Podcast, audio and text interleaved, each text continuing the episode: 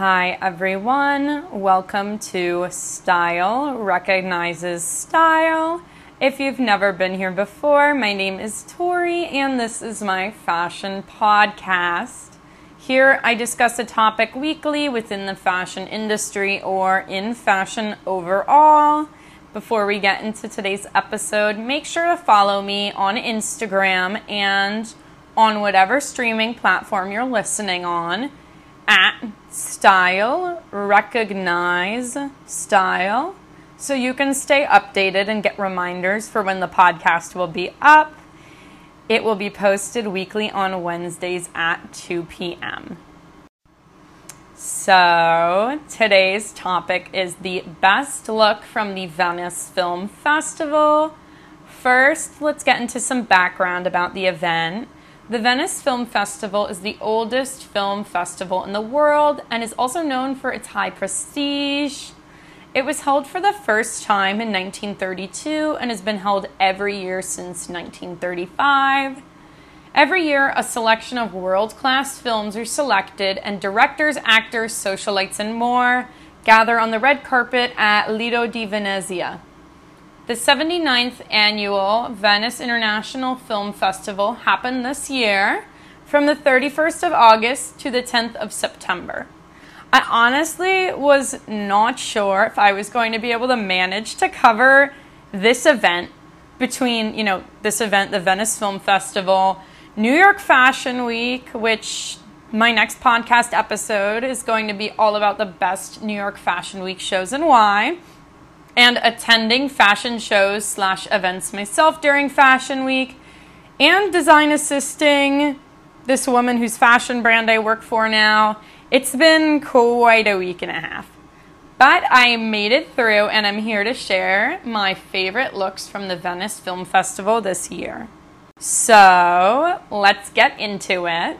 Emma Chamberlain showed up in vintage Valentino and Cartier.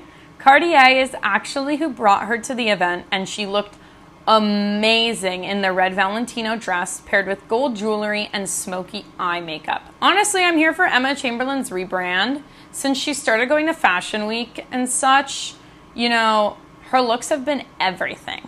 And really, I just thought that this was such a beautiful moment. She had her hair slicked back. It's this kind of off the shoulder, but a straps moment dress. And red and gold just are very beautiful color combinations, very Italian to me, very glamorous. So I just thought she did an amazing job, and what a flex to be brought somewhere at like with Cartier. Like Cartier brings you to an event. So the next look I really liked was Harry Styles wore Gucci, which is nothing new. We all know he's a Gucci man. But I was obsessed with this look. I loved his oversized shirt collar and the different blue shades featured in his outfit. It was so cute. I liked the blazer was very sharp and then the details on that undershirt that especially the collar, very sharp detailing. I like that everything was tailored but not too snug. It everything just seemed to fit really well, which is the purpose of, you know, being fit for these events. It's like sometimes when people go to the Met Gala, I'm like, are you sure you went with XYZ brand? Because this doesn't, this is very ill fitting. It's not fitted to your body right. They did him justice. He looks really good here. And I just really love the collar.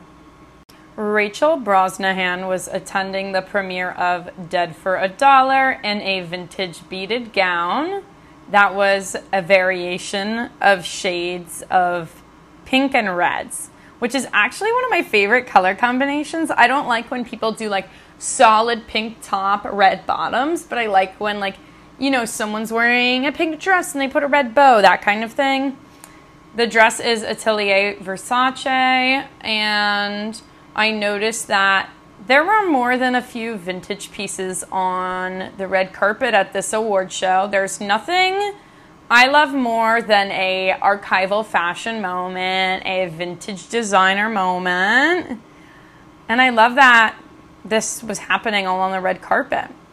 So another look I loved is the two Alexander McQueen dresses Sadie Sink wore. One of the gowns has metallic bead detailing that flows down to a blue cascading layered tulle skirt. It's a very beautiful piece, and from a distance can also look like an illusion of feathers. That's what I initially was thinking.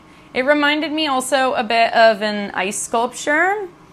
The other dress was a white dress with cutouts that was brilliantly accessorized with a grommeted leather harness and leather platform shoes, which added edge to the elegant look. Honestly, that's how I love styling my things. I like wearing something very feminine and adding like a punk or grungy element to it to add some edge. I just like mixing and matching those two things. And then I loved two looks that Mia Goth wore, but they're Dolce & Gabbana, who I refuse to give attention or praise to, so they won't be included in here. And the last look I'm going to talk about today is Timothée Chalamet wearing Haider Ackermann. The designer made Chalamet a custom jumpsuit for the event.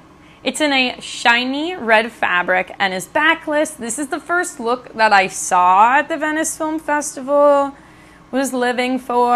Um, I feel like Chalamet stepped out of the box with this look and I really enjoyed it.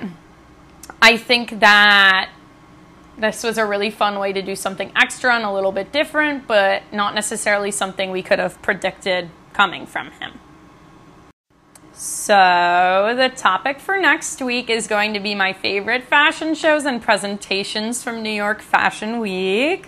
I did attend some shows, thank God, and next season I have a strategy, I have a plan. I will be at even more. I will immerse myself in the show community. So, make sure to follow me on Instagram at Style Recognize Style to stay updated, to see the Fashion Week content I was posting, and all that kind of stuff. Bye, guys. Also, I'm going to be actually, sorry, I just said bye, but I'm back. So, I am going to be reporting on London Fashion Week, Milan, and Paris as well. So, the following podcast episode topics should be, you know, New York, London, Milan, Paris. Okay. Bye, loves.